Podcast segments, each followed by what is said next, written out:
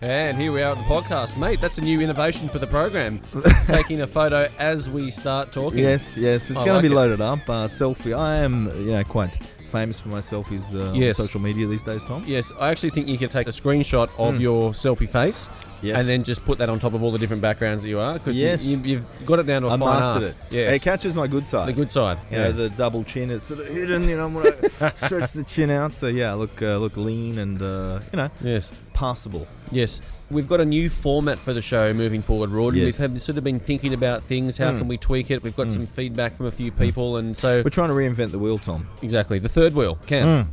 There he is. Now, what we're going to do is have weekly episodes moving forward, but slightly shorter, more compact episodes. So we're going to break up the format. We're going to have a regular episode, and we're going to have a feature episode. Okay, so regular, you and I, lab coats, Bunsen burners, balls I-dots, deep. T-cross, nuts and guts, all that kind of stuff. All the regular stuff that some of our listeners love, And we'll get our Dan Garners, our Luke Tullicks of the world to have their groundskeeper Willie ongoing segments. Yes, excellent. So that will all happen. And then in between those regular shows, we'll have our feature show, which will just be the straight interview with our special guest. Okay, very good. Yeah, very good. And we've got some good guests lined up. We've got, in the coming month, we've got Dr. Bob Rakowski. Yeah, he's coming on. I'm balls deep. Communicating with him. So going back and forth, hopefully we'll snare that one in the next week. We can record the content for that. But yeah, very exciting. He's very keen to come on. Special thanks to Magdalena Lai from Dubai. So hopefully, we might make it over there at some stage on our world tour, Tom, but you never know. But thanks to Mike for that one. So we'll get him. We've got Dr. Mike Israetel as well. Yep. He's lined up over the next month or so. Yep. And then some other really big names coming up also. Yeah. And so, very exciting. New format. So that's what we'll be doing moving forward. We do have a website which is up and running now. You can go very slick too to underthebarpodcast.com. Yeah. And we've got an official email now for the show, program. info@underthebarpodcast.com. Okay. So you can send through all of your emails and communique via info@underthebarpodcast.com. Yep. And so just like old times, just email in, Tom, leave your credit card details, and we'll sort all the rest out. Won't we? Very good. We've got a big show coming up today, mate. Huge. Dan Garner is back for Recovery Part 3. And this is where we go balls deep in terms of recovery. Yeah. Because this is recovery from physical activity. Yeah, well, that's significant for everyone listening, I'm pretty sure. Exactly. So it's all about the training, you know. He talks about the different sources of fatigue, nervous system, glycogen depletion, the various energy systems and what to do about it all. It's really I-dotting, T-crossing, note-taking kind of stuff from Dan Garner. So we'll talk to him. Roy, we've got a few listeners' questions to go through. Yeah. We'll probably only get to one of them in all reality. Yeah. And we won't answer that. No. We'll tiptoe around it. Yes. You know, we'll pollywaffle. We can pollywaffle with the best of them, Tom. We absolutely can. Now, last week when we had Dr. Sonia Pedersen, naturopathic physician, on the program, who was absolutely fascinating, and we've had some wonderful feedback from her, you brought up a little personal scenario about visceral adiposity. I did. And Sonia... What are you looking at my stomach for when you say that? It's felt these days. It's much tighter after a few weeks of caloric restriction. Mate, it's been 4 bloody weeks. 4 weeks, yes. 4 weeks. No custard bars, but yeah.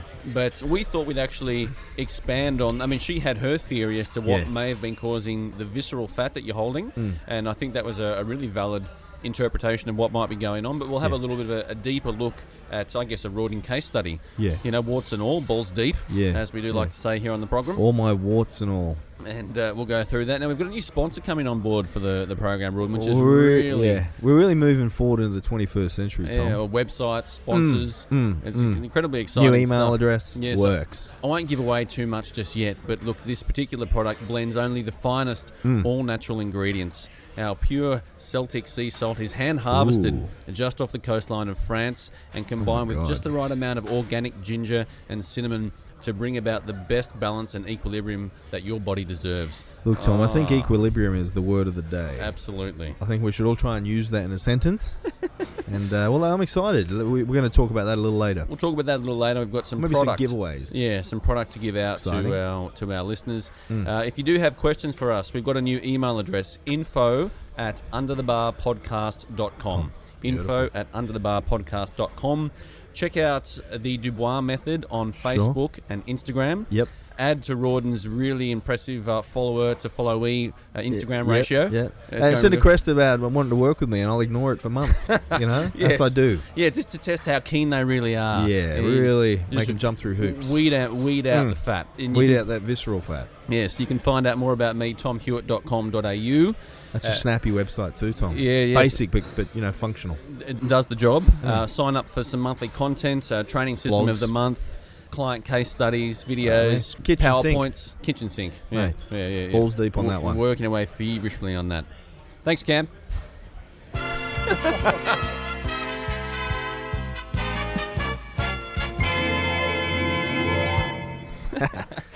Cam. If he's not spinning our oversized wheel, he's pushing the buttons. Yeah, that's exactly right. Wouldn't be here without him. Now, we have a listener question, but, mate, apparently you were training in the gym yesterday, Dan. Unfortunately, I was training. Yeah. Yes. Yep. At Icon Performance Health, where, it's, you know... it's the mecca. That's the mecca. Mecca on the north. That's the spiritual home of the podcast. Finished training one of my clients, Josh. And you had a bit of a chat with him, and he's got something for me. He wouldn't tell me, the coach, but he was happy to tell you. So well, I got it out of him. Okay. You know, I gave him that scowl. You know, but old Tazzy when she's deadlifting, she don't like it when I look over and I really judge her. Yes. Anyway. Leering. Okay. So Josh, your client. I must say before we basically it was the. He was on the point of having some sort of diet break, a bit of a blowout, but he managed to do something which wasn't quite as bad as what he could have chosen. But but before I tell our listeners that he is actually looking pretty jacked. He he's coming up well. Yes, look, he's put on a good 3 kilos of lean mass. So was that over 4 years or something? A natural competitor, Tom. That's all they can do. Yes. Look, he'd had no real structure to no methodology behind his training. Yep. So trained hard, but no structure. No structure, no system. No matching of nutrition to what he was doing with his training. Right. So that's where the results have been good for him. Yep. So he's just been through I think it was a 10-week block of hypertrophy training and in a caloric surplus. Yep. And he's probably breaking his diet now because it's the first time he's actually had to deal with some calories being taken away from him. So he's going overseas to Europe. He's going to do a few consults with Wolfgang and a couple of other guys. He's a PT himself. Yep. So we're dieting him down into that trip and, you know, trying to retain the muscle that we we've built. Yeah, well, no, he looks notably... Because I don't think I'd seen him for a little bit. So anyway, it was paint the picture. So I think he's... I was talking about maybe that I was dieting and negative energy balance, and he was saying that he confessed he was, and but then for some reason we started talking about chocolate as men do. You know, we all love chocolate. It's very manly to sit back on the couch, feet up, you know, blankie on the toes. Eating some chocolate. Yep. And he said his old man loves the chocolate, and I think he, you know, every night he, you know, get Cadbury's and chomping away. So a lot of temptation there for him. He's immersed in this world of temptation. So he threw this little treat together. And I said, look, man, send me a PM on Facebook, and I'll. Our listeners do appreciate a bit of guidance with the nutrition. We don't do it often, but. You know, I think the last one we did was the custard bath. You know, I think quite a few listeners have tried that. Yes. You know, and put on some visceral adiposity since. You know, so well done, guys. But this one, so here we go. It's a peanut cream with a hint of sorbitol. So basically, you have that's what he calls it. Okay, so some sort of peanut cream. And that's why my ears pricked up. What are you talking about, Josh? You know, what have you created? So anyway, you have it's quite you know, pen and paper ready. It's quite specific. It's almost like cooking class. Yes. Yeah. So you have 40 mils, which is a ridiculously small amount, but 40 mils of pure cream, thickened. This is in brackets, thickened with egg beater. So I think you sort of you fluff it up a bit. You fluff it. Fluff it. I think the bowl on the side. Yes. Yep. Yeah. Then 1 teaspoon of cinnamon. Okay. Yep. Maybe it's harvested on the shores of France. Maybe. Yes. You never know. Celtic cinnamon. Yes. Anyway, then you have 30... Oh, no, sorry. Not 30 grams. It's 32 grams. Oh, yes. Of macro peanut butter, whatever that is, but... some sort of natural brand of peanut butter. Yeah, the macro. For guys in Australia, we don't mention the big brand. The big no added salt, no preservatives, just peanut butter. Just peanut butter, yeah. So 32 grams. Mm-hmm. And then 15 mils of Queen's maple flavoured syrup. So it's the artificially, you know, full of those lovely artificial sweeteners. Oh, yes. So some of the maple flavoured syrup to sweeten it, the 30 grams of peanut butter, the cinnamon, and the 40 mils of pure cream. Yes. Thickened, and then you beat it all up, and apparently that's some sort of dessert that he just sort of chopped on. But you might be wondering how many calories and the macro background, Tom. So he actually gave me that as well. Okay. So 347 cals. Okay. Pretty hefty. That's actually reasonably hefty. Yeah. There's that. That's the cream and the peanut butter. But 10 grams of protein. Not too bad. Yeah. 11 grams of carbs. Yes. And a whopping 30 grams of fat. So, but you know, not a look. I mean, the cream is, you know, usually well tolerated, even for those that do suffer from lactose. So the cinnamon, great, going to help with nutrient partitioning, insulin sensitivity a little there. And, of course, the quality fats in the peanut butter. Okay, a little bit of artificial sweetener there, but not a bad little treat. Not a bad little mix. Look, I'd swap the maple-flavoured syrup for just a genuine Canadian pure maple. Yep. Yep. Yeah, harvested off the coast of France. yes. Organic maple from France. But yeah, not a bad. Like, if I get the opportunity, I might knock that up. Yes, maybe slightly bigger proportions, more like 400 mils of cream and a tub of peanut butter and a liter of maple syrup. You know, and probably some plump raisins thrown in there for the mixel. But it sounds pretty good. And you know, if you are going to indulge in something off plan. And not tell your coach. Make sure you tell your coach's colleague that he works with, so then we can tell everyone what you've done. But sorry about that, Josh. But yeah, that's a little treat. Not bad. I might try that myself. Very, very good. Righto, Josh. We'll discuss that at your next pinch. Yes. Really, really get hard on the calipers there, mate. Okay, here's another one. This is from wants to remain anonymous. Yep. So we won't read out the name. Is Mr. X. Mrs. X. Ms. X. Unmarried X. Yes. Hey, guys.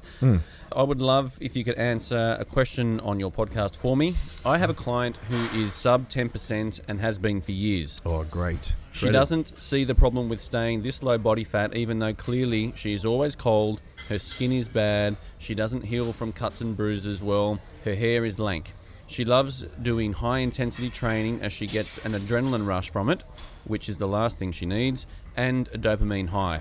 I'm really struggling to pull her back and need some concrete evidence to back it up. Well, if you're after concrete evidence, you've come to the wrong place. Hold on, Tom. Let's just put the lab coats on. They haven't been on for a while. Okay.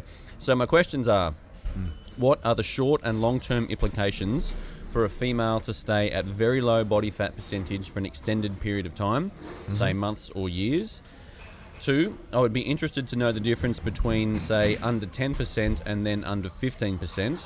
I have found it hard to find concrete evidence on what damage this does to female hormones, both for short and long-term health. So if you could shed any light, that would be much appreciated. Also, how do you explain that the high she gets from high-intensity training is a false high and not actually what her body needs, if that makes sense? Please keep me anonymous. Thank you. Okay, well... That's an interesting scenario.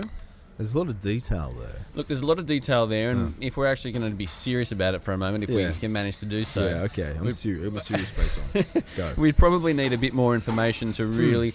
Because on the surface, it might not necessarily be the body fat percentage that is the issue with the bad skin and not healing and and always cold and these sorts of things. Some people just genetically can sit at lower levels of body fat... than other people, and even an individual's required body fat can change throughout the course of their life with age and the lifestyle factors and whatever else. I would agree. There is an essential amount of body fat that we need. I think for men it's somewhere between 3 to 5%. For women it's somewhere between 12 to 15. And this is the body fat required to sustain organ function and whatever else. Yep. So the calipers don't measure that. I'm assuming that Miss Anonymous is measuring on calipers, so 10% is pretty lean on the calipers. That's fine. Sub 10. So it might not necessarily be a body fat issue, but it sounds more like maybe it could be a nutrient absorption issue. If the nails are bad and the skin's bad and the hair's the hair's link, it might not be necessarily that the body fat's too low to sustain those things, but the body doesn't sense that there's enough actual nutrition or not absorbing enough nutrients from what's going on to actually keep all those functions healthy. Yeah. It'd be interesting to know if she has a menstrual cycle as well, because that's always... You know, that'd be a telltale sign. That's a telltale sign. Basically, if there is a if the body senses that there's not enough stored energy or not enough energy coming in through nutrition to support the growth of another human inside you, it sends a message to the pituitary gland to shut down hormone production for the ovaries and various other bits and pieces. Right. So that could be going on. But hey, lab coat on with that one. Yeah, hypothalamus pituitary. So no one wants to hear you're too lean. So you might be trying to take a different angle with it, and rather than say you need to put on body fat to be healthier, you need to get more nutrition or more nutrient absorption, and maybe look at digestion and you know, maybe some multivitamin supplementation and things. Yeah, I mean, look, for her, it sounds like what a competitor might end up like. But I think I know the individual that, let's just say Mrs. X. I know the other individual, Mr. X times, Mrs. X times 2. Oh, okay. So I actually know both of the people involved. I see. And she is that classically very slight, fine-boned, just a really small, skinny, skinny girl. Like, she would naturally be. She doesn't necessarily, I think, have to do much to exist in that state. You know what I mean? You know, extreme ectomorph, you know, really, really slight, fine-boned. So, yeah, I would certainly agree with you. Obviously, like you said, telling her that she needs to put fat on. I mean, no one's going to deliberately put fat on, you know, usually. It just doesn't seem like the right thing to do. I'd be angling more at changing body composition. I would find out what her goals were, and if it was, I mean, there has to be some fundamental goal in the gym. Now, if it's muscle focused, then I would explain that you know, being in an isocaloric or hypocaloric state makes it very hard to add muscle on. So, classically speaking, the body ideally in a perfect world needs to be in a positive energy balance or a hypercaloric state. So I'd angle that, and then draw her attention away from the actual body composition and focus on building muscle, and then, you know, then subtly over time the body fat will increase because she's in an energy surplus, and then hormonally or physiologically she's going to be in a better place. But, you know, I agree that it's not necessarily her default or her baseline body fat percent that is the issue here, unless she's severely caloric restriction, which I don't think she is, or there's fundamentally some, like you said, some absorption issues or gut-related issues or something like that are stopping her from assimilating all the macro micronutrients that she's actually consuming. So I don't necessarily think that she's in a negative place by having low body fat. Having low body fat, yeah. And unless, of course, she's disregarding what Mrs. X is saying, and then, you know, deliberately not choosing to eat either baseline caloric intake, isocaloric intake, or a hypercaloric intake to either add muscle or maintain what she has. If she's always in a negative energy balance or always doing excessive amounts of cardio or interval training, just lots of training in general to try and keep, you know, really lean and really small, then that's that might be what she's actually talking about, and maybe there is a little more behind the scenes that she's, you know, she's not compliant with the nutritional guidance that she's getting, or she's doing those extra training sessions, or it's hard to stop her doing all those interval sessions because she gets the highs. Because she enjoys them, yeah. And we know that the high, you know yourself, I think the great Stefan Yanev, there's a throw out to him. I remember him constantly referencing the catecholamine production, the epinephrine, norepinephrine, noradrenaline that we increase when we do the HIIT type training. Obviously, resistance training is a type of interval training as well, and then that's the high that you get. But I would maybe tell her that that's actually the high she's getting, and she can actually get that from the weight training itself, and I don't think necessarily the intervals are a bad thing anyway. I mean, there's great cardiovascular benefit. The EPOC that you create after the interval session is fantastic for the cardiovascular system, and I think some sort of cardio all throughout the year is probably a good thing for most people. Yeah. But again, if it's chewing into her energy intake and then compromising what could be getting her closer towards her goals, which we don't actually know what her goals are, so that would be the place that I would start. Then the intervals obviously might not be a great idea, and she's expending way too much energy. But also looking at sleep and all the other big players, her stress, maybe, you know, she's doing all this training and she's highly stressed as well. So, yep. I mean, there's a ton of things that could be at play here. So, that's an interesting one. Maybe we'll get a little, as I said, I know Miss X. Maybe we could find out how she's going. Yep. Over time, but I think we successfully didn't answer anything. And if you'd like to send in a question for us to ignore and not well, we need more detail. We need a lot more. You know what the calories are at. You know what her baseline is. You know what her training's doing. What's her training history? Is there eating disorders? I mean, there's tons of things. Blood chemistry. Blah blah sleep. Blahs. I mean, there's you can go infinite blah blah blahs. Exactly. But send us an email through to info at underthebarpodcast.com.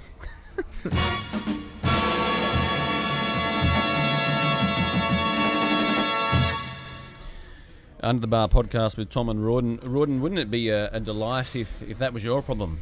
You were too lean. Too shredded. Had to put on some visceral adiposity.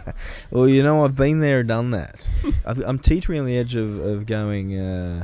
balls deep, as we say on the podcast. I'm trying to do this because, okay, for our listeners, you know, if anyone that's been listening to us for a little while, we've probably done a couple of fat loss phases since we've been doing. Yeah. I think we've probably gone through two. Yes. One real aggressive one last year. Yep. And then one prior to that, I think when I was working with Shelby Stones, yep. I think. So for the listener, when Rodin programs fat loss for his clients, they'll be in a surplus of calories, yep. and they'll slowly methodically be taken down. So the body doesn't even really sense that it's in a deficit, and it just eats away fat steadily and methodically, retains all this muscle mass, and everything's great. Yeah. Now, when Rodin personally goes on a fat loss journey, everything stops. Okay, everything. I'm going to cut out carbs. Yep. I'm going to put myself in keto. I'm going to do intermittent fasting. Yep. I'm going to do 2 hours of AM/PM cardio. Yep. And take some Yohimbi and whatever else I can get my hands on. Exactly. Yeah. Whatever else is in the cupboard. Yeah. You don't want to know what's in the cupboard, Tom. There's all sorts of things up there. There are. I've actually got this, funnily enough, I've got this tub of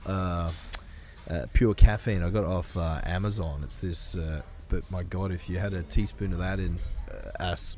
I'll put some creatine into this shake. Imagine that, a teaspoon, like 30 grams of caffeine at one go. That's quite dangerous, mate. Yeah. Well, it's actually, before we talk about me, there was actually a client I was working with in the UK. I think I might have mentioned it on the program, and he, instead of, I did not write grams, it was milligrams, and he had, I think it was, so I told him to have 200 to 300 milligrams of caffeine pre-training, and he ended up having, I think it was 30 grams. They were like gram tablets, or he had 30 of them or something, and he ended up in hospital for multiple days because they couldn't get his heart rate down. So, horrible. Yeah, be warned. Don't go into my cupboard is basically the take-home message here, and do not help yourself to supplements. Absolutely. Okay. So on last week's episode, Rodin, we were talking to Dr. Sonia Pedersen. Yep.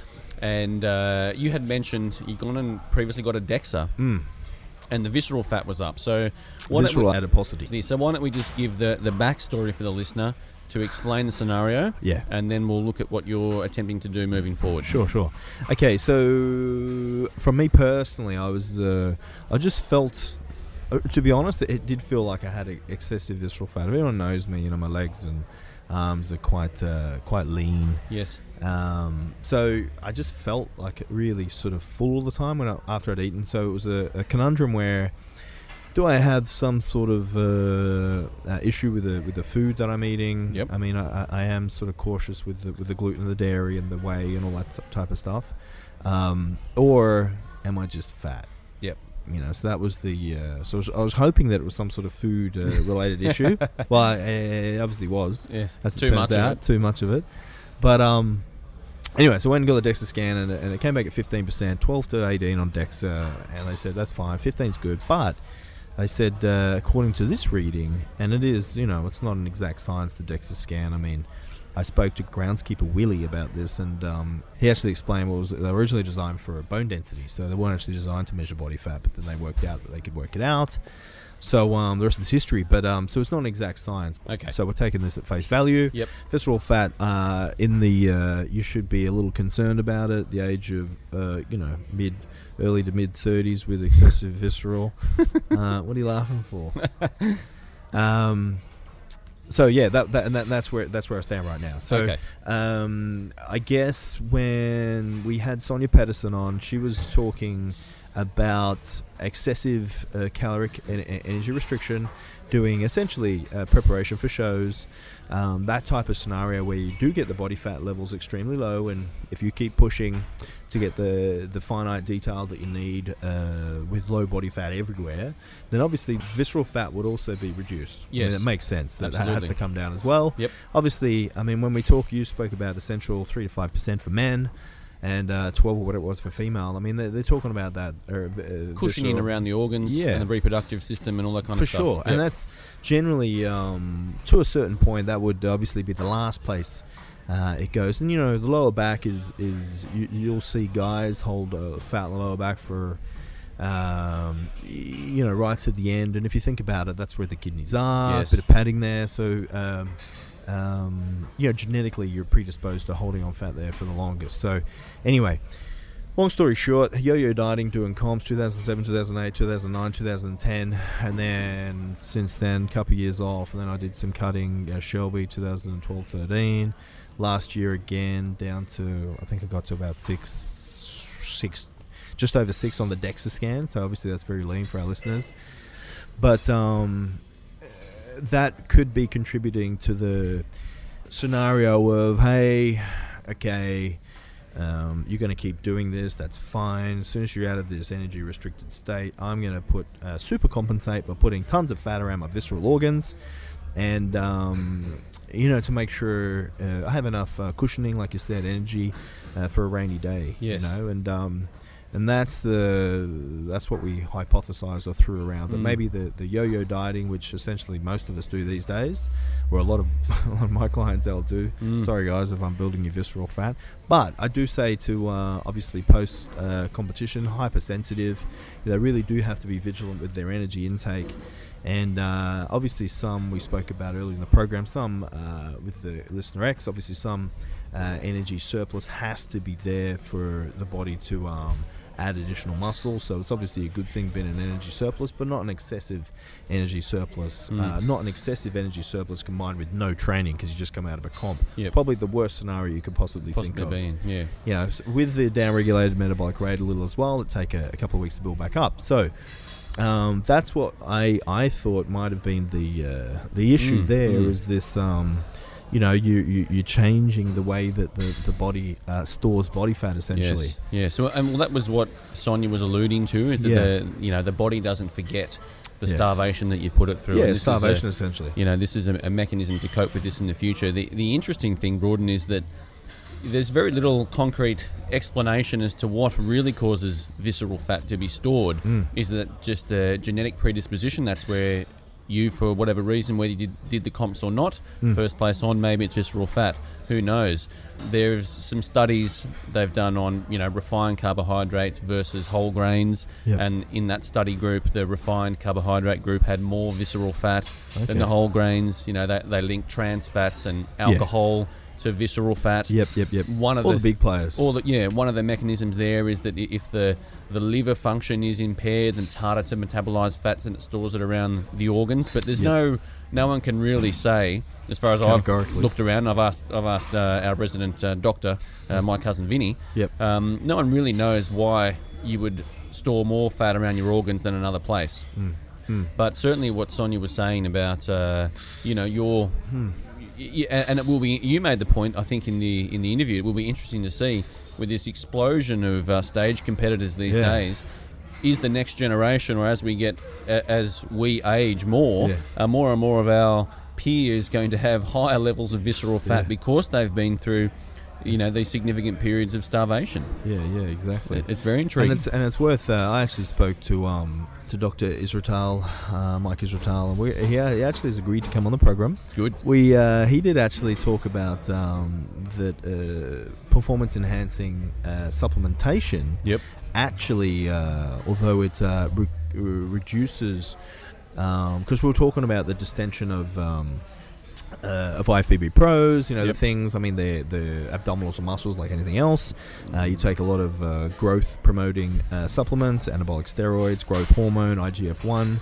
Obviously, the abdominals are not going to be subject to growth and the internal organs, stuff like that. So that's a contributing factor. But he also suggested that, and that's how we were talking about it, he also suggested that the PED supplementation keeps this subcutaneous body fat levels super low, so you're going to see the abdominals, the vascularity, everything else look shredded, but then you have this monumental distension through the midsection. And one of the reasons, combined with all the others, could be because this visceral fat is ridiculously high, because using the supplementation changes the way the body stores body fat. And he seems to think that there is a relationship between long-term anabolic steroid use. So he's talking about the older generation that use anabolics, then they're in their 40s and they're dropping dead of heart attack and cardiovascular disease. And one of the key factors is this excessive visceral fat. That you know, the using PEDs change the way you store your body fat, because it would make sense if when you eat excessive calories you don't store subcutaneous. Where are you going to store it? Where are you going to store it? I mean, excessive energy is excessive energy. Yes. So for some reason it and then I also spoke, our listeners will know that I talked to Dr. Scali, who's I consult with weekly with client issues and blood chemistry, all sorts of things.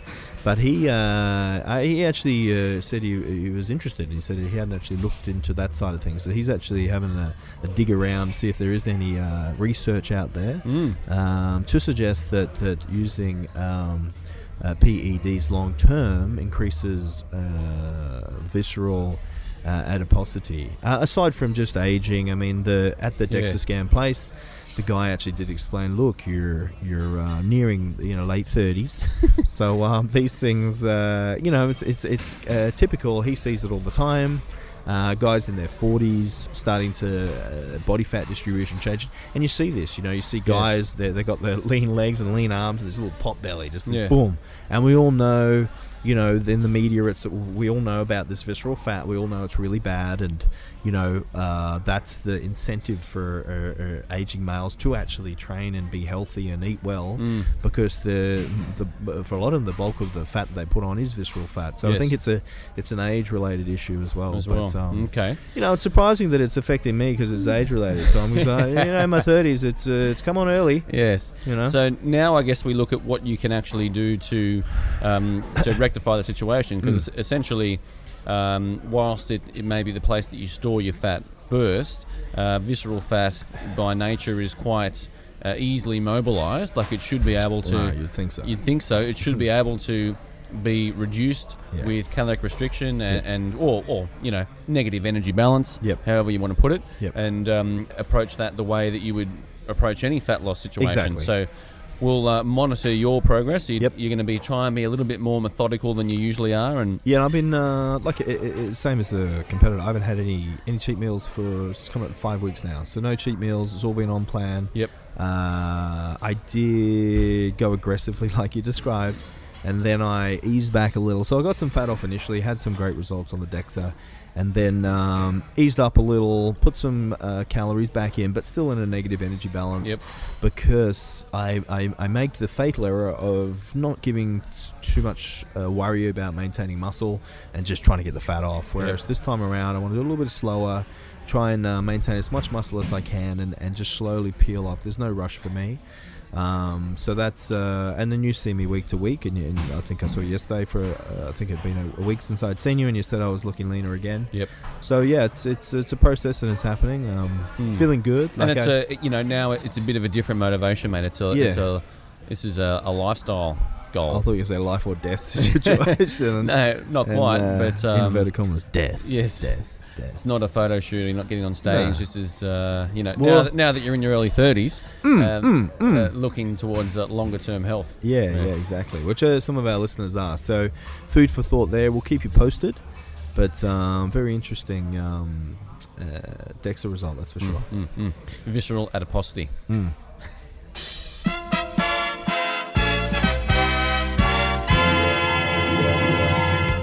Under the Bar podcast with Rodin and Tom. Check out Rodin at the Dubois Method. Instagram and Facebook. Check out me, tomhewitt.com.au. Check out Cam if you like to. Just look for Cam on Facebook. Yes. You'll see him. The rock star. You'll find him. Yep. Now, Rodin, our new sponsor on board of the program. Yeah. True Celtic. Yep. This is really exciting. Basically, I think it might have been back in episode 2 or 4 or something. We spoke way back years ago, Tom. We spoke about starting the day with the pink Himalayan rock salt, some lime, and some warm water. Uncle Charles, CP, he's espoused the benefits of this for a long period of time. I have, but yeah, he certainly has. Yep. Yep. We've been using it with our clients for a long period of time. Essentially, well, you personally, I of course don't. No, but you personally do it. Yeah, I've been doing it every day for many, many years. And now. One would argue, you look a little healthier than me, but But essentially, with the salt, the theory is that you're nurturing the adrenal glands. Because that adrenal stage, adrenal fatigue, Tom. Very serious. But what it really does do is it starts the day. Yeah, it gets the wheels in motion. You get up first thing out of bed in the morning. You stumble out into the kitchen like a drunken sailor. Kettle goes on. Yep. You get the salt into the cup. Crush the lime, maybe chuck in and you probably knock over the salt shake, falls on the ground. Exactly. Lemons everywhere. Yeah, little salt kernels everywhere. They get stuck under your feet. There must be an easier way, Tom. Has to be. Let alone if you want to put some fresh ginger and cinnamon in there as well. And if you want them to come from the coast of France. Coast of France. You know? So basically, what we've got is an actual product, all in one. Celtic sea salt. It's got organic ginger and cinnamon in there as well. It comes in a beautiful little brown bag. It does. With a perfectly designed little scooper. Yep. And you take out a little 3 or 5 gram serve. Yep. Whack that in, squeeze your lime, warm water, and you've got the perfect start to your day. Beautiful. So it's sort of everything that what we've covered in earlier episodes, what we do with our clientele. You can just one easy True Celtic, little bag, spoon, lemon juice, good to go. Good to go, and the day is off and running. Adherence to the plan thereafter is always much, much better. And there's also arguably some significant health benefits by using these first thing in the morning as well. You know, I mean, it's, the adrenal glands, detoxification, all that kind of stuff. All the good things. That's fantastic. So Sean Cooper, Sabido supplements. Yep. So Sean has agreed to give away some True Celtic on the program. Yep. He's going to pay for the shipping anywhere in the world. Yep. So for our listeners in Kuwait. We do have some. There's a little cult following over there. There might even be a couple in Namibia. Yep. So he's prepared to send those out anywhere in the world. Yep. Okay, how do I want one? Yeah, I'm gonna enter. What do I have to do, Tom? Okay, so to win your True Celtic, we'll give away how many we give away a show? Two. Okay. Two away a show. Yep. For the top 2 reviews on iTunes. So basically, you go to our iTunes page. Yep. Go there, leave yourself a review. Something like this one. We had this is a review left by Connor and Tom, not me. Oh, but really? Another yes, Under the Bar. When I first hear that intro, it gets me as excited as someone overdoing the Yohimbi.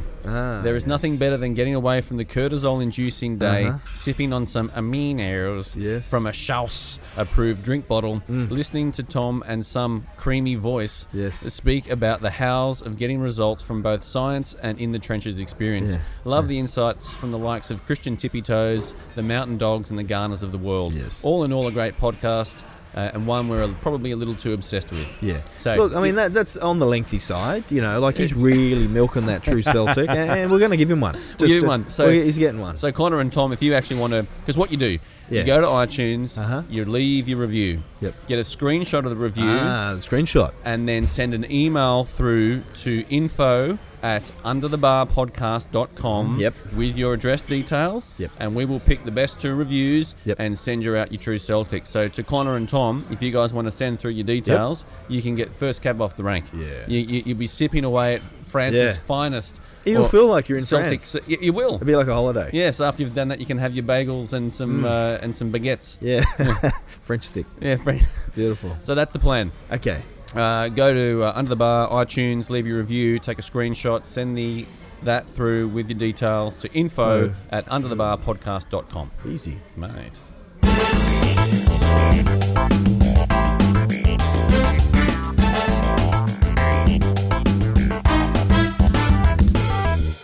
Icon Performance Health podcast with Rodin and Tom, and Dan Garner, strength coach and nutrition specialist, joins us again. And this is the one we've been, you know, look, it's all very well to get your sleep, and it's good dotting I's, crossing T's, to have nuts some and bolts, various indicators of what's going on in recovery. But and what about the gains? What about the body composition? That's what we're about here. So on this segment, as we mentioned at the top of the program, we're looking at recovery from physical activity.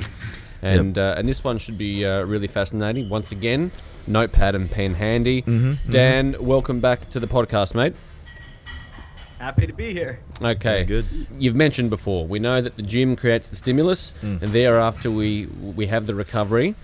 So what, in terms of the strength training individual, what sort of physiological processes are actually going on when we recover, and why is that so critical? Yeah, I mean, we can finally start getting to training right now. Yes. You know, I'm a man of the people, guys. Yes, you are. Yes. We have to discuss what's important first. So I wanted to give them an introduction to recovery, talk about what it is, and then give them tools to measure it, because if you don't know what you're measuring, then these strategies aren't very useful to you. Okay. So I wanted to talk about that first, and then when it comes to the king of recovery, it was sleep. Yeah. So we needed to cover the measurement of what we're actually doing, and then sleep was the king, so we had to discuss that first. But now we can talk about cool things like creatine and carbs and lactic acid and all these kinds of things. Very good. So the actual recovery from physical activity, a line that I really like to use with my clients and with my athletes is pre-workout nutrition starts when the last workout ends. Yes. I like that. Yes. Yeah. When you, there, pre-workout nutrition, although there are things that you can do immediately before training to increase the training quality and therefore stimulus that you create in the gym, pre-workout nutrition does start when the last workout ends, because that the quality of your next workout depends on how well or how not well you recovered from your previous workout.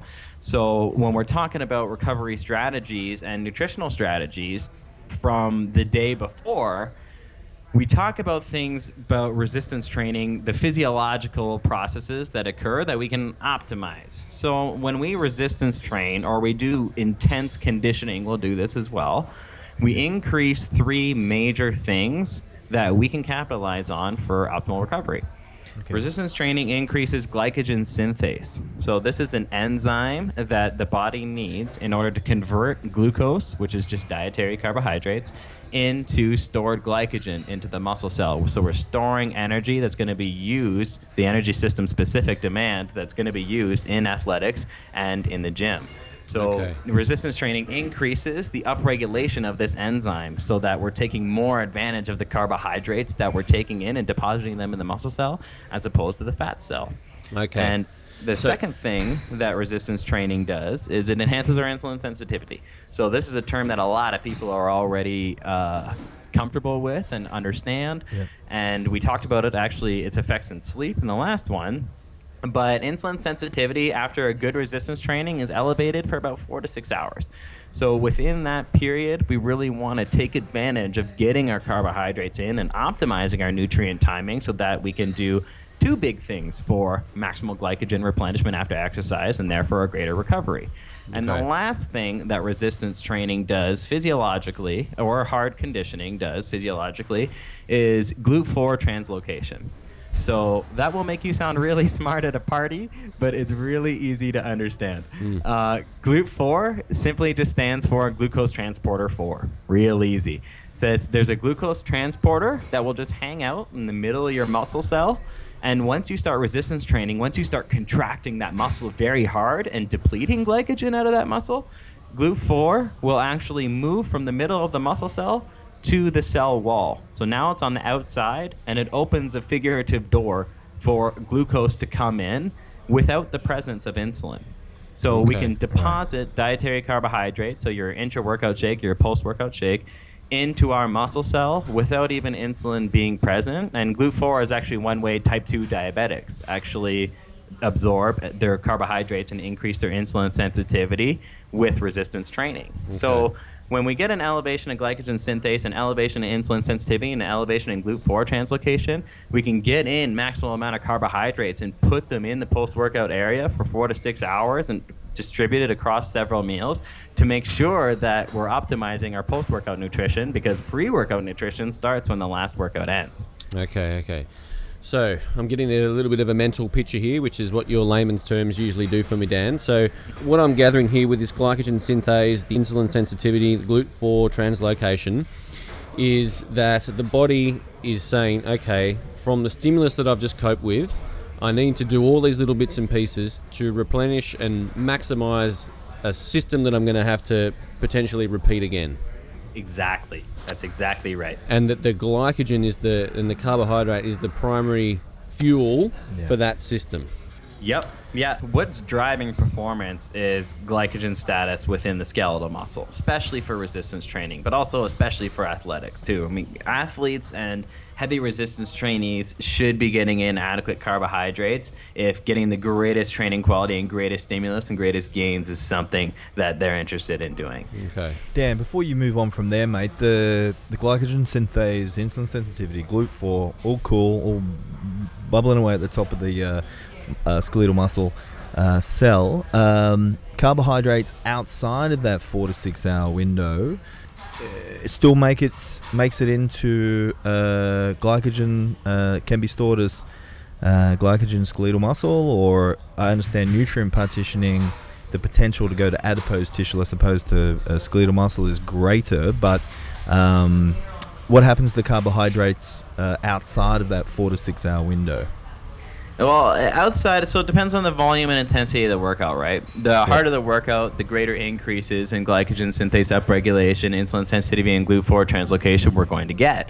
But this happens for the 4 to 6 hour window. We can shuttle all these carbohydrates into the muscle cell, but outside of this 4 to 6 hour window, you decrease the rate at which you uptake these carbohydrates into the muscle cell, and you also potentially reduce the nutrient partitioning effect of going into the muscle cell, and this is due to inflammation. It's been shown in 2 well-controlled studies that delayed onset muscle soreness causes insulin resistance in skeletal muscle.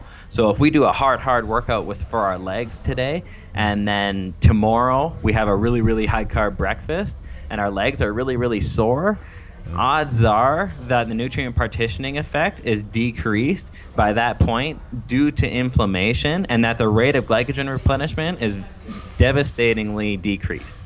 Okay.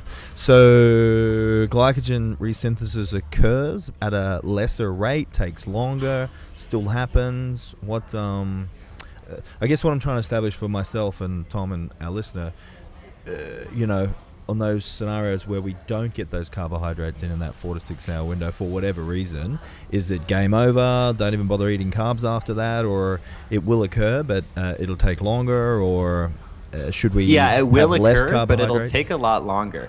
And so here's what I would have to say to that: it does occur, but it will take longer, and this actually is a problem. So some people will say, well, it's still going to occur; it doesn't matter. Yeah, well, if you do shoulders today and chest tomorrow and arms the day after that, you just hit triceps 3 days in a row, and if we're doing a long drastic glycogen replenishment protocol after each and every workout, my head will say, why don't we optimize this process and get carbohydrates where there should be, so we're covering quicker and more effectively after each subsequent training session, so that my triceps are more prepared day in and day out. Okay. Well, that makes sense. We're talking about optimal performance here. Sure. We're trying to get ahead of the curve. So in terms of that part of recovery after resistance training, Dan, where it's all about the fuel source, the glycogen for subsequent workouts, what about the recovery process in terms of the actual thickening and the strengthening of the individual muscle fibers that's build muscle and growth? What's happening there? So the protein amino acid side of things. Yeah, it's mainly 2 things, and they're described as the fractional synthetic rate and the fractional breakdown rate. This is the process in which we measure the rate at which protein synthesis occurs. So protein synthesis is just the creation of protein on the muscle cell. So protein synthesis, you can look at it as gains, and protein breakdown is catabolic. So it's the muscle tissue actually breaking down. And there's two curves that are throughout, that happen throughout the day. It's the fractional synthetic rate, measuring the rate at which you build muscle mass, and the fractional breakdown rate, measuring the rate at which you're breaking tissue down. And these are two different rates. So just because you're doing one doesn't mean you're fighting the other. And when it comes to the fractional synthetic rate, the way in which to optimize recovery in this respect is to have 24-hour, or your best shot at 24-hour amino acid availability in the bloodstream. Because when we have a hard training session, we're recovering from that training session in the muscles that we trained anywhere from 2 to 4 days. So since this is a 2 to 4 day process, we also know what's happening 24 hours a day. And since the fractional synthetic rate requires amino acids in order to build muscle mass, we also know that in order to optimize that rate of growth, we should be getting amino acids in 24 hours a day, so that we're both optimizing the fractional synthetic rate, the rate of growth, and we're also optimizing the rate of breakdown as well. So we're preventing tissue breakdown and we're optimizing tissue growth. Now, here's the thing about the fractional synthetic rate, is it will steal from yourself. And here's what I mean by that. So if we did a really, really hard squat workout today on our legs, and we demolished our legs, and you're getting in protein, say every 3 to 5 hours, so you have a steadily available stream of amino acids coming in through the bloodstream that are feeding this synthetic rate. But then you take a break and say, let's say you don't eat for 8, 9 hours, 7, whatever it's going to be, and you, amino acids aren't available in the bloodstream, your body is going to prioritize. Your gains in your legs will increase, but your net protein balance will not. So this is something that's known as protein distribution. So if you did a hard squat workout today, your body's gonna say, okay, well, Tom didn't have a meal for the last 5 hours. My legs still really need recovery right now. So I haven't used this rear delt in a few days, and this is kind of an unimportant muscle anyways. I'm gonna take from this rear delt and put it into my legs in order to maximize the recovery of my legs. So in this scenario, we actually made progress on the legs, but we didn't have a net increase in muscle mass because it redistributed, because we weren't feeding the synthetic rate.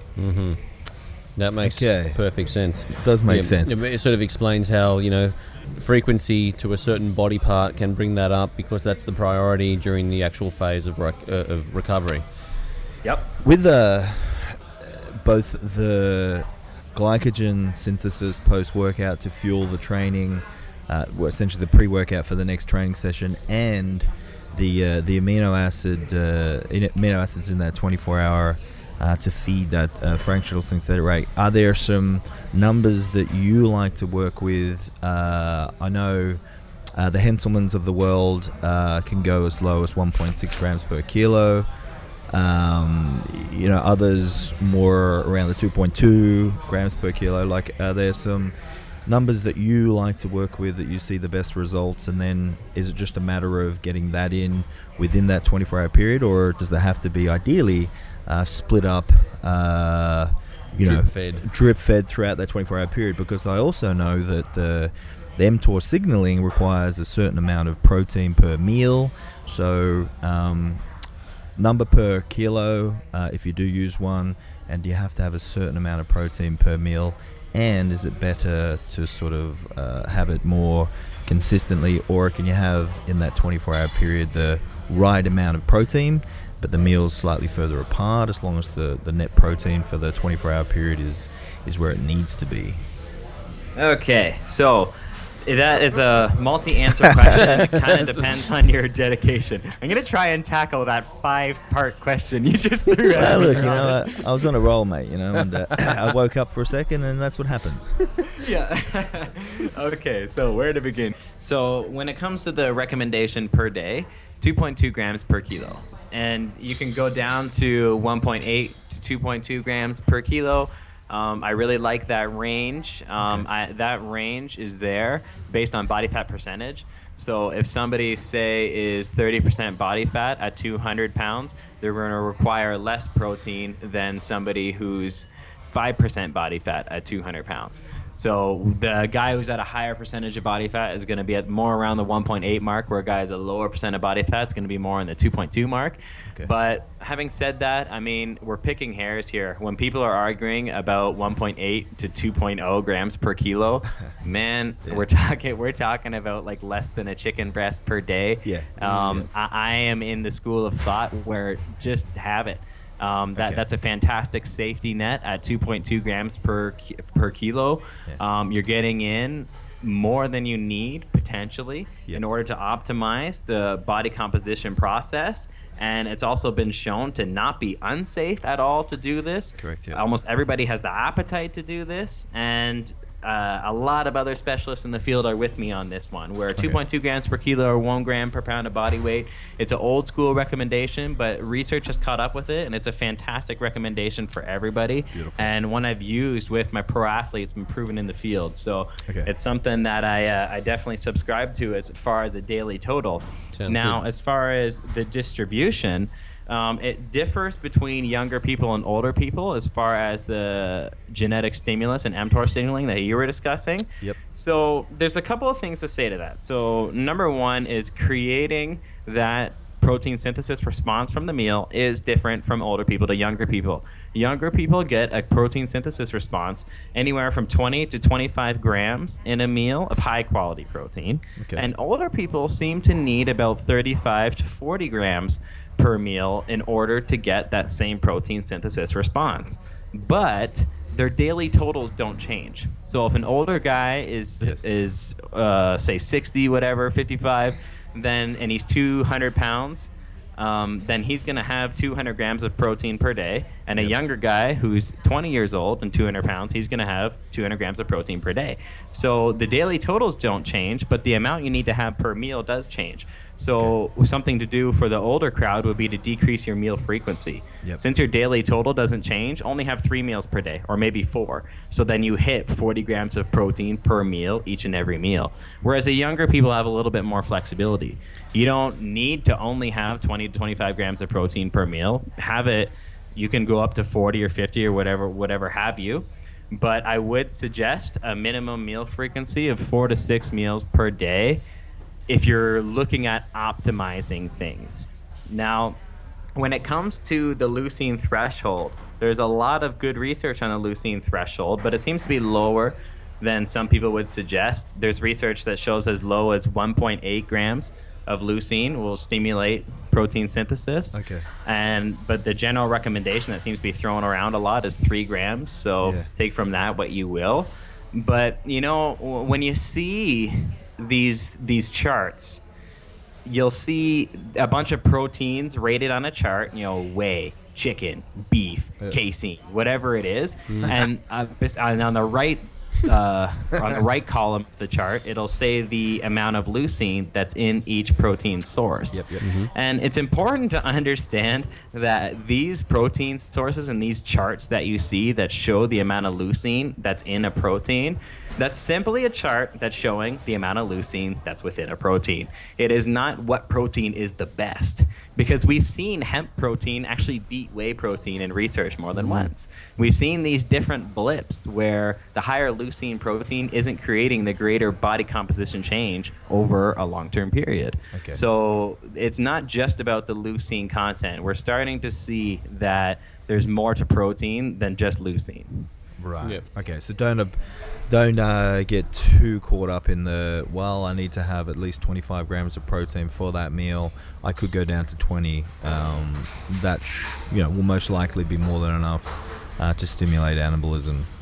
Right. And no need to supplement with leucine either. The only time I would suggest perhaps a leucine supplement would be for an older crowd who's having a harder time stimulating protein synthesis, because there is a ton of research that shows leucine has a type of negative feedback loop and offers no additional changes in body composition, strength, or fat loss over a long-term period. Okay. Cool. Good to know. All right, Dan, so we've got obviously glycogen and protein are very important to recovery from physical activity. What else have we got to factor in to optimize? What's going on? Well, there's plenty of sources of fatigue. There's a phosphocreatine depletion. You know, phosphocreatine is the first line for energy substrate use in anaerobic conditions, so in high intensity activities or resistance training once again. Yep.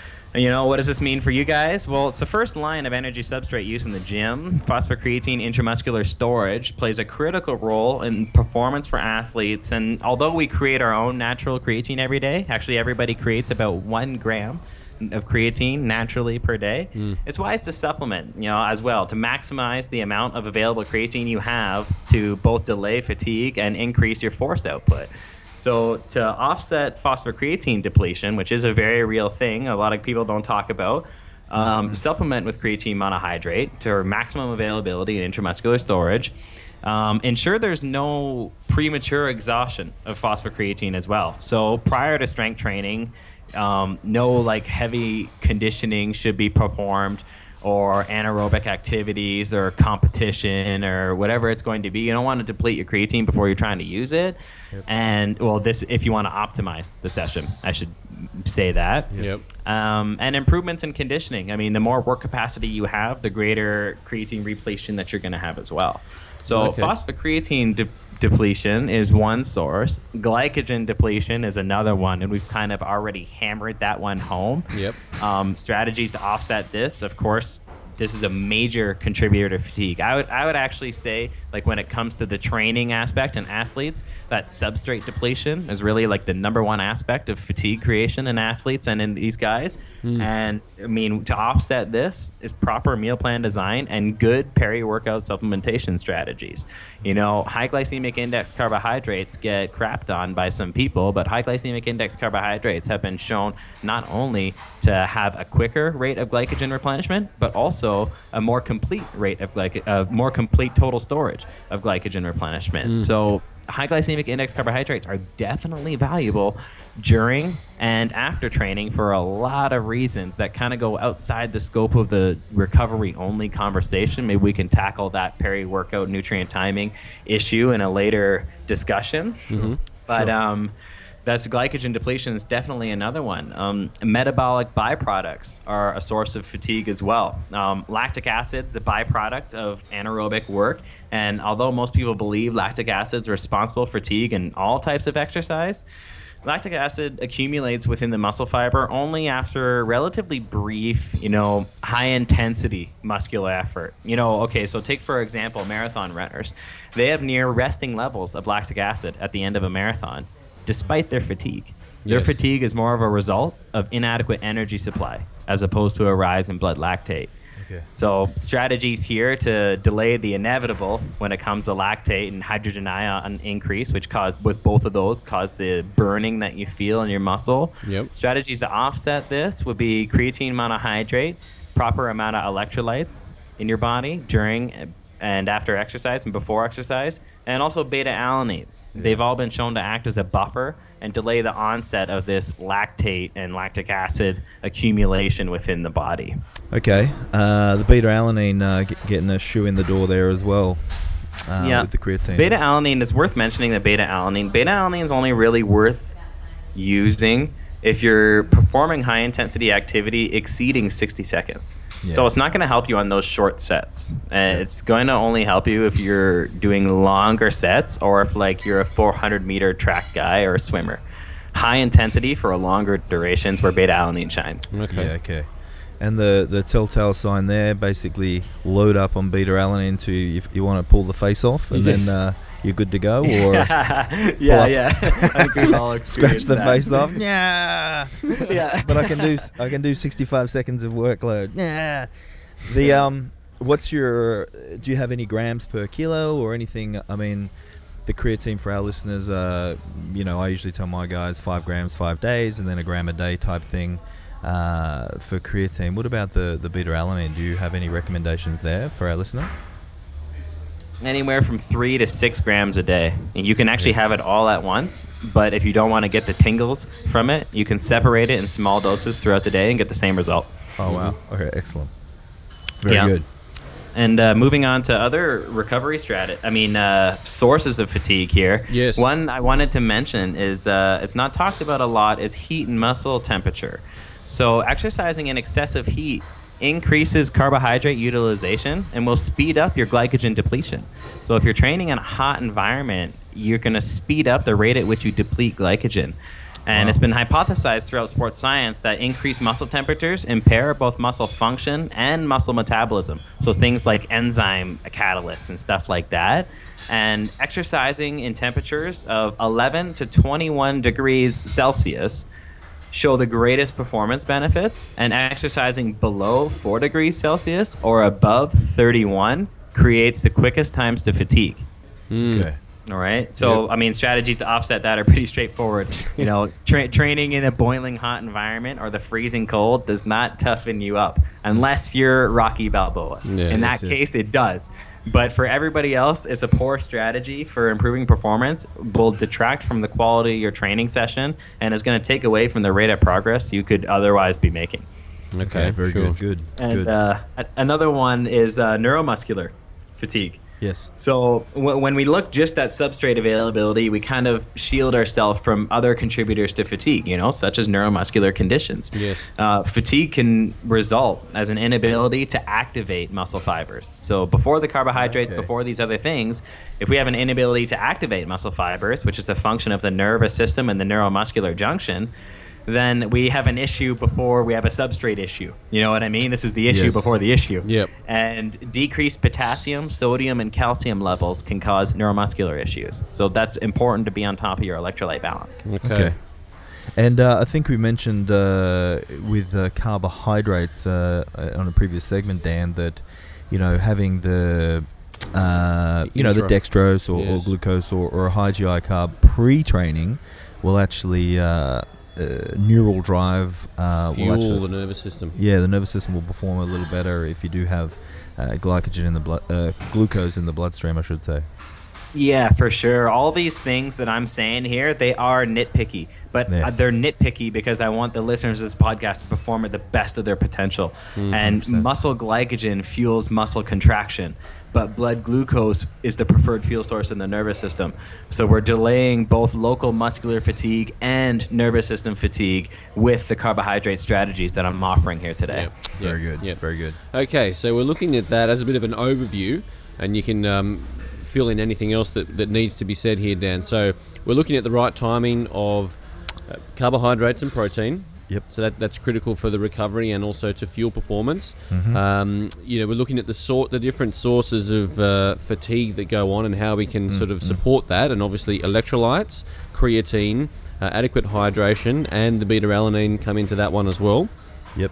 Mm-hmm. And apart from those performance systems and the muscular system, obviously looking after the actual neural drive and how the brain and the nervous system are firing all those muscles is what comes into play there as well. So, anything else you would chuck into that one, Dan? That's a pretty darn good overview. That aside from that would be training in a suitable environment because that muscle temperature is important. Yeah. Okay. Yeah, because I often I'm quite high performance, Dan, and I often run at a high temperature, and I do struggle in the hotter weather just to breathe. So training well and truly is a challenge. But don't tell me you get uncrisp. Well, look, I have been known to be a little uncrisp at times, but generally I'm crisp. Actually, that's a source of fatigue. Uncrisp. That's very technical source of fatigue that we forgot to mention. Yes. Uncrisp. If feeling uncrisp, fatigue. Yes. I was going to say, Dan, just before we wrap this one up, you mentioned hydration. You know, about to train. Oh, geez, I forgot to drink water for the last couple of days. I'll scull a glass of water. That gonna get me out of the woods and get me over the line, or is we really do have to make sure the hydration has been happening leading up to the event or the training session? Can you nip it in the bud with a glass of water before you train, or not? No. Hydration does have to be taken care of throughout the day. Once again, doing something is better than doing nothing. So, if you weren't drinking water, I'd be like, yeah, dude, get that water in you before you get there, because that's going to help do something. Okay. But hydration, pre-planning hydration is really, really important. I actually wrote a whole paper on this for Alan Aragon's research review. I did a hydration paper on the connection between hydration, electrolytes, and athletic performance. And I did a big write-up on it there. And pre-planning your strategies is really, really important because You can lose 2 quarts of water per hour through sweat, but you can only maximally absorb 1 quart. So if you are coming into the workout dehydrated and then you're already going to exceed your sweat rate versus hydration rate, you're digging a ditch. Yes. It's interesting that not only it's you know, for, and again you're nitpicking here, but for penultimate performance, it really is, aside from the, you know, consuming, because I think everyone generally will get enough protein in. They seem to obsess about protein, and if anything, most of the listeners to this podcast would consume more than enough there. But really, if they're looking at performance, it's the window of carbohydrates, it's hygiene at certain times, it's making sure the sleep's happening. You know, we've got to make sure sleep's good for the performance the next day. But the hydration as well, like, it really is, you know, if you really want to get the most out of the gym, you know, there is it's a little different than taking a couple hundred milligrams of caffeine and or a pre-workout and you know, hoping for the best. You know, if you're looking at performance, you really do need to look at everything and that synergistically working together, the big picture. Yeah, the big picture is really important, because these big picture items can decrease your performance independent of the other big picture items. Mm. You know, if you slept poorly, you're not going to perform regardless of your diet. Yeah. If you're dehydrated, you're not going to perform regardless of your diet. Yeah. You know, if you have a deficiency, potassium, sodium, calcium, you're not going to perform regardless of what everything else is going on. Yeah. Very good. There's a lot of things here that will decrease your performance. You know, if your glycogen's depleted, if your phosphocreatine's depleted, these things will decrease your performance irrespective of everything else that's going on. Mm. So a big picture view is absolutely important. Yes, very good. It's the performance. It's the Dan Garner performance matrix. You can copyright that one. I like it. Yes. All right, Dan. Well, I think that's fantastic, mate. Well done. Another one bites the dust. Dan Garner, strength coach and nutrition specialist. Find him on Facebook. Listen to him on our podcast, and he'll be back for one more segment in the recovery extravaganza.